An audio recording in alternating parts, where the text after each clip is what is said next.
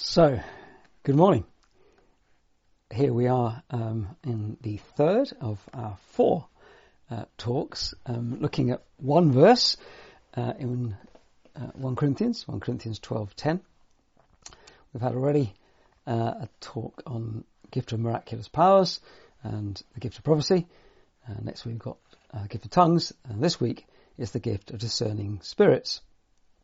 Um, as we look at that list in uh, 1 Corinthians 12, of the gifts of the Spirit. And um, I just want to say at the outset of this talk, um, just a little bit about the specific and the general. So I'm pretty sure that Paul is talking uh, in this passage about specific giftings. Because he says later on, you know, do all prophesy, do all speak in tongues, do all have miraculous parts. So I think he's talking about individuals who Holy Spirit gives the particular anointing to be prophetic or to have the gift of healing or to have the gift of miraculous powers. But I think there's also sort of behind that always a more general uh, ability that's there for any Christian. So take prophecy as our first example. Um, remember from the School of Prophecy, those, sorry, the School of Prophetic, I'm sorry, uh, those who did it, you remember it in detail. If not, pull the notes offline and, and read the stuff. But, but we teach there that, that everyone can hear God's voice. Every Christian who knows Jesus and, and knows Holy Spirit uh, can hear God's voice. That's not being gifted as a gift as a prophet. And individuals, some individuals in, in our church, have got a particular gifting to be prophetic.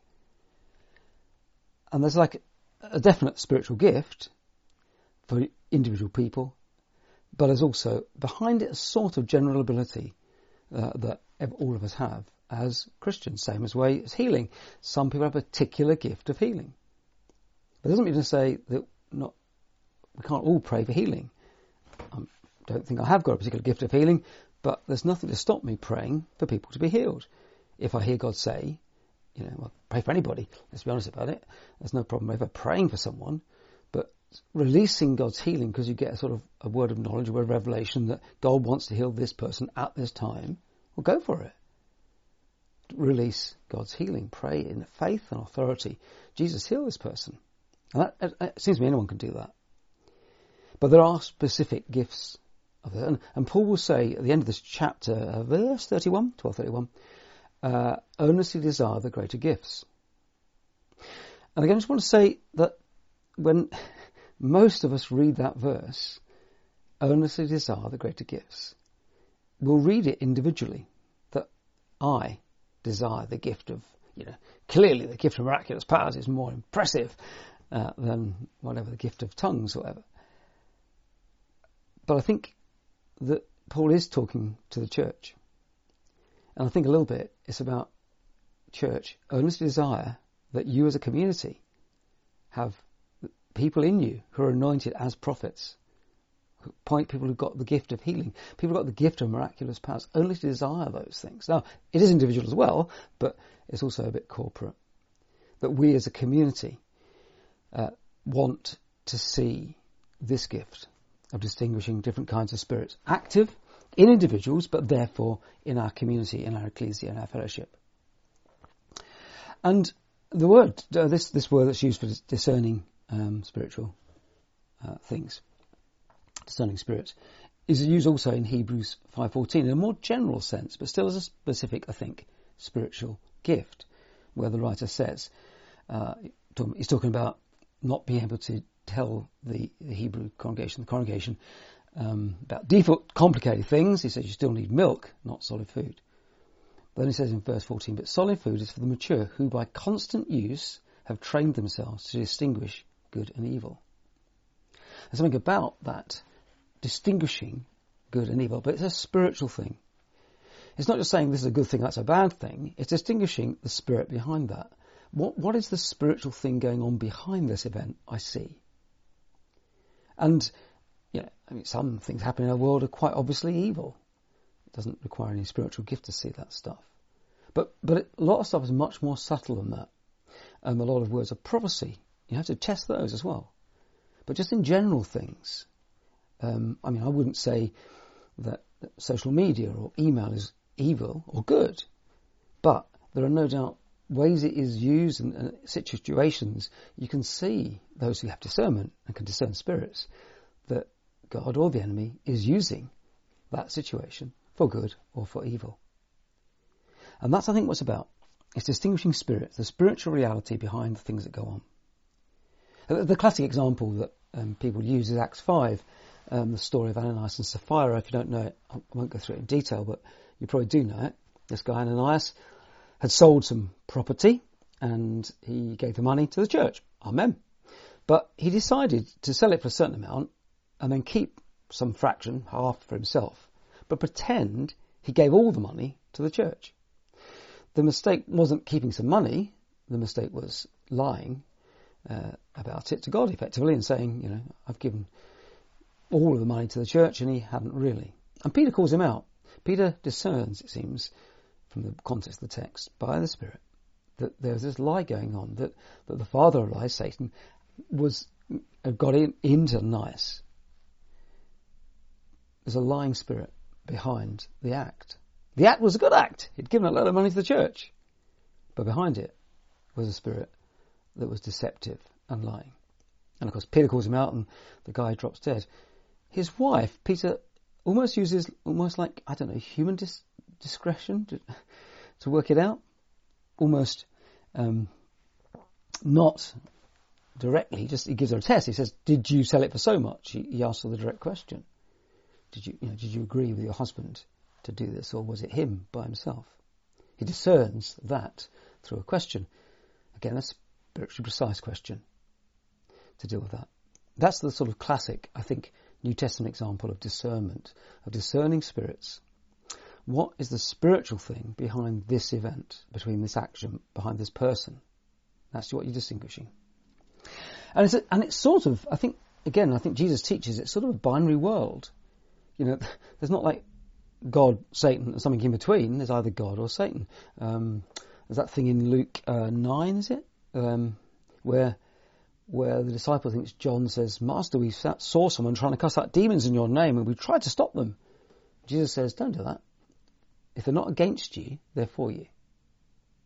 Or uh, 2 Corinthians 6.14, um, where Paul says, For what do righteousness and wickedness have in common?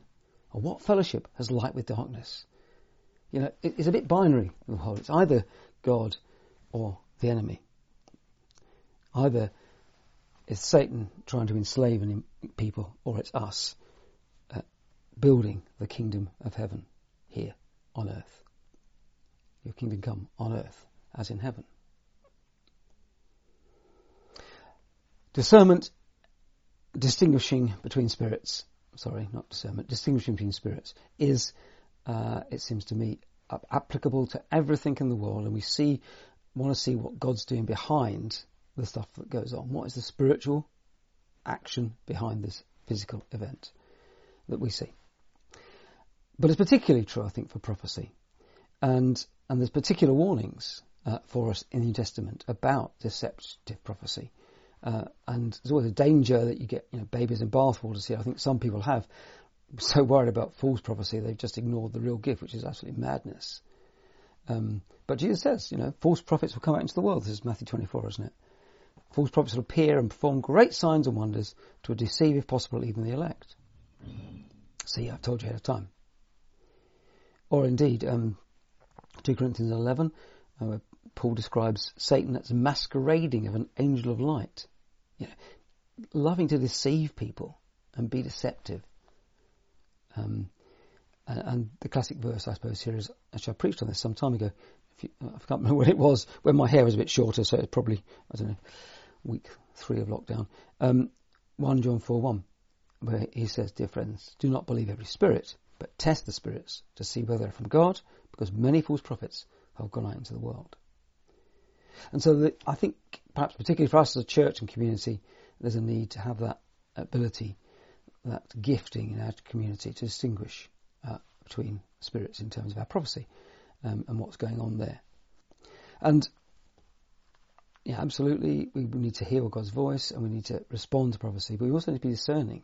And sometimes the discernment, I think, also just is about you know how it lands and timescale. Let's just get some of the tools first, and then come back to some personal experiences. But um, first tool, scripture. We say it every time, but it's worth saying again. There is not any new revelation or prophecy or word that will replace words of scripture. If a word comes, if something is said that disagrees with a clear revelation of scripture, it's tough for the word because it's scripture that's right. Uh, and always know scripture, embed it in scripture, read it, study it, internalize it, allow God to speak through it, spend time in the word. You cannot ever emphasize enough the importance of that process. Um, because that's our, that's our benchmark, and that's absolute, and it's fine, but it's often um, doesn't, doesn't get you to the point of discerning, because you know this is a word that, that that, that isn't actually against Scripture, but that doesn't mean say it's necessarily right or right at the right time, uh, and so got to discern. And then the church, we are a body. We're not called, praise Jesus, to live this in isolation. We're called to live it as a community. We have leadership, we have structures that are tested and put together and, and you know, protected, and we have others we share stuff with. So we can use that sort of corporate discernment, distinguishing between spirits, um, by taking it. That's why we always encourage people who've got words in, in services to first bring it to one of the leadership to discern where that comes from. And, and it may often be that they're the right words, but not the right timing. Um, timing is an interesting thing, and I won't get into time now because that's one of the one of my geeky things I like talking about. But but it is a really weird thing. Some of some of again, you know, I worry sometimes that we try and be too analytic in, dis, in having sort of I don't know theological systems to distinguish things. I think God's too brilliant and complicated uh, for us to ever understand. So whether this next example is a thing of distinguishing spirits or whether it's a thing of a word of knowledge, I don't know But either way, you know, quite often I get things where, for me personally, when the Holy Spirit prompts me, perhaps when I'm praying about stuff generally, to speak to, to send these days a, a, a, a Insta message or a WhatsApp message or whatever, a social media message to some individual. And the number of times you find out that that was just the right time as that person was going into a tough place or had heard some bad news or whatever, um, I think that is for me distinguishing spirits, distinguish what's going on in the world, or is it a word of knowledge or understanding? I don't know. Who cares? Sometimes it's timing as much as the actual thing uh, that that you're responding to. You distinguish in this situation at this moment in time. I distinguish between the Spirit of God using this and working through this, and the enemy using it to deceive and pull down. So, so that Jeremiah 23 test uh, 20, 29, um, God says, Is not my word like fire? It's like a hammer that breaks a rock in pieces. When God says stuff, when it's re- revealed by God's word, it's, it's precise. It's not generic. It hits. And you can sense a bit God's word in that way to us, discern that is God speaking to us.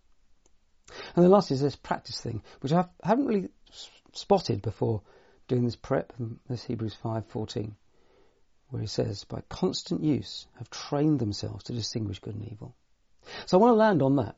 I want to land on the fact that I think the word today for us as, as a church is to get into doing this, keep in doing this. And when we see stuff, when we read the news, when we talk to our mates, when we have a, a WhatsApp from someone we've not spoken to for a while, we just say, Lord, what's going on there? What's the spiritual thing behind that? And and we listen. And we just open to Holy Spirit prompting us to get us a view of the heavenly view of that natural reality, that physical reality, and see, God, what are you doing there?